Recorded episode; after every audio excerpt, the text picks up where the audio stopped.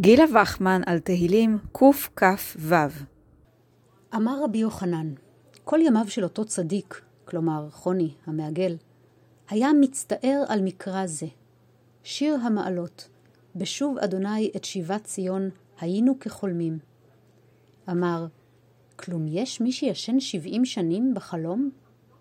יום אחד היה הולך בדרך, ראה אדם אחד שהיה נוטע חרוב. אמר לו, חרוב זה עד כמה שנים טוען פירות? אמר לו, עד שבעים שנים. אמר לו, ברור לך שתחיה שבעים שנים? אמר לו, אני עולם בחרוביו מצאתי, כשם ששתלו לי אבותיי, כך אני שותה לבניי. ישב חוני לאכול, נפלה עליו שינה ונרדם.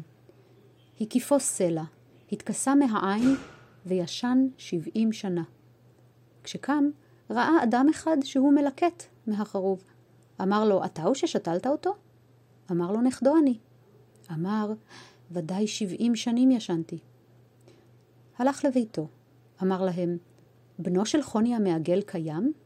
אמרו לו, בנו איננו, בן בנו ישנו. אמר להם, אני חוני המעגל. לא האמינו לו. הלך לבית המדרש. שמע את החכמים אומרים, נהירה שמועה זו כבשני חוני המעגל. אמר להם, אני הוא, ולא האמינו לו, ולא נהגו בו כבוד כראוי לו. חלשה דעתו, ביקש רחמים, ומת. אמר רבא, זהו שאומרים האנשים, או חברותה, או מיתותא, ובעברית, או חבורה, או מיתה, כלומר, אין טעם בחיים ללא חברת אחרים. הסיפור הזה מופיע בבבלי, מסכת תענית, דף כ"ג עמוד א', ומובא כאן בתרגום לעברית. הרבה יש לומר על הסיפור היפה והמפורסם הזה. במסגרת שלנו נסתפק בפרשנות שהוא מעניק לאותו פסוק מתהילים.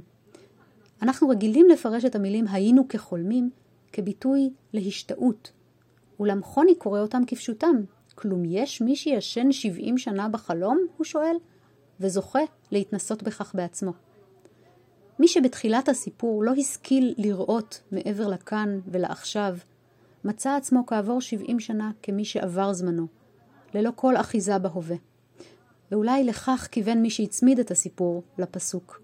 את הגאולה יביאו אלה הנוטעים לבניהם ואינם מבקשים לעצמם כבוד.